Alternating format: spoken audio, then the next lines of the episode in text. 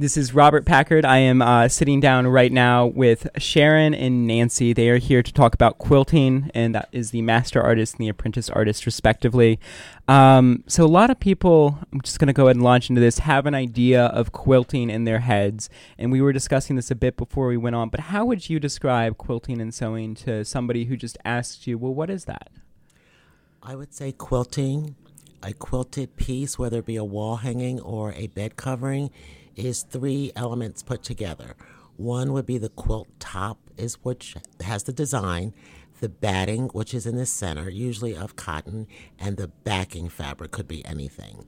These three pieces are put together and stitched to become one, and it is used most often to keep you warm.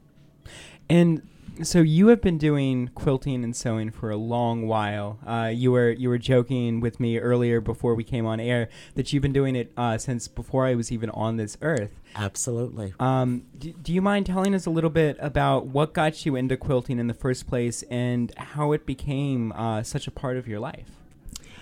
I've sewn. I've been sewing for since I was 14, and we won't go into how old I am. But um, I've been sewing. I moved to Virginia from New Jersey or Pennsylvania, and uh, I needed something to give my friends as a Christmas gift. So I made pillows, eh, which was a quilt block.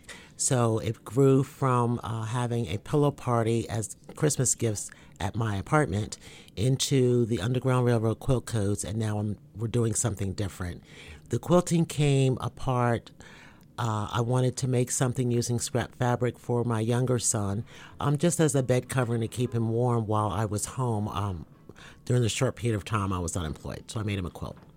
And so you just mentioned uh, the Underground Railroad uh, quilt codes. Can you uh, elaborate on that a little bit? Yes, I also um, do speeches and present the Underground quilt codes to schools, uh, colleges, and even some senior citizen centers. I explain the quilt codes and I show them uh, quilts that I have made using the Underground Railroad quilt codes.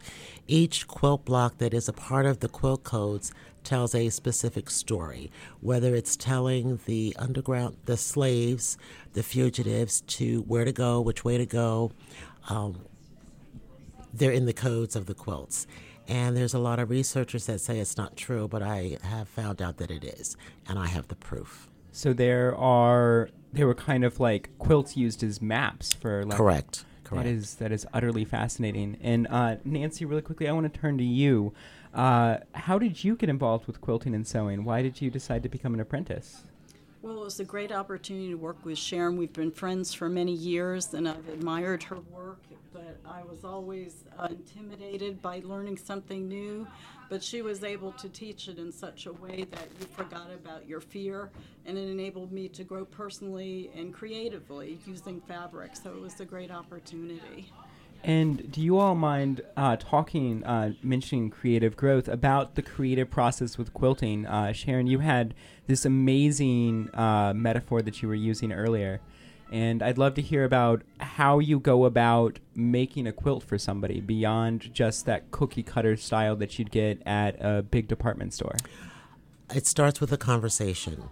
And after the conversation, then I will go and try to find the colors that you say you like and incorporate something in that conversation into that quilt.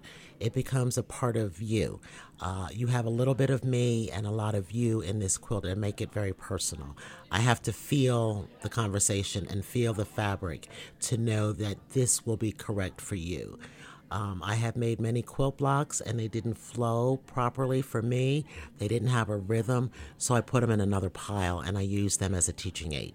Interesting. And do you have an idea when you're creating a quilt, uh, quilt for something about how it's going to turn out in the long run, or no? no? I never know until it's finished. Until it's finished, and so it's it's like that old metaphor about carving rock and just letting the excess pieces fall away until the statue comes um, out, and that's I think that's a metaphor that a lot of artists can really understand. Uh, how do how does somebody who wants to get involved with quilting how would they go about doing that how would they go about learning it to the level that you all have uh, a lot of it for me is a gift from god and that's where it begins I have learned to take what he has given me and I'm sharing it. Whether it be the actual quilted piece, the conversation, or just us meeting and saying hello. It is a gift, and this brings people to me. My job is to find out what's going on in their world and put it in a quilt and make it positive. Nancy, do you have anything you'd like to add to that?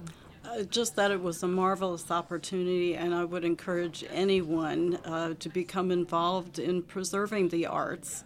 And uh, it's a way to express yourself and to uh, do something constructive, and it just you get back so much more than the time you put into it. It's just a, a blessing. Absolutely. Um, See, we got to come here and meet you. serendipity, isn't it? Yeah. Yes. So, uh, this is almost a loaded question, but I kind of want to ask it. Um, some people might feel like quilting is almost a dying craft, um, but you all are speaking with such passion and enthusiasm and just pure love about it that I'd love to hear you just kind of explain why you think um, it either is not actually a dying craft or why it needs and deserves uh, to be preserved and continued to this day. It is a dying art, and I don't look like the typical quilter. And I'm learning that if I take it apart, the fabric of the quilt, and redirect my energy somewhere else with the fabric and the textiles, I'm learning that it is more than a picture or just a quilt. It is geometric designs, and I'm bringing that out. I'm currently uh, going to write a grant for the VCCS to explore just that, to let children know and other people know that just because you see this piece of fabric, there's more to it. So we're going to start dissecting it to learn geometric designs. Fantastic. And so you all are going to be here throughout the entirety of the uh, Folk Life Apprenticeship Showcase today. Is that correct? Yes. Wonderful. And so you're going to be here until about 5 p.m.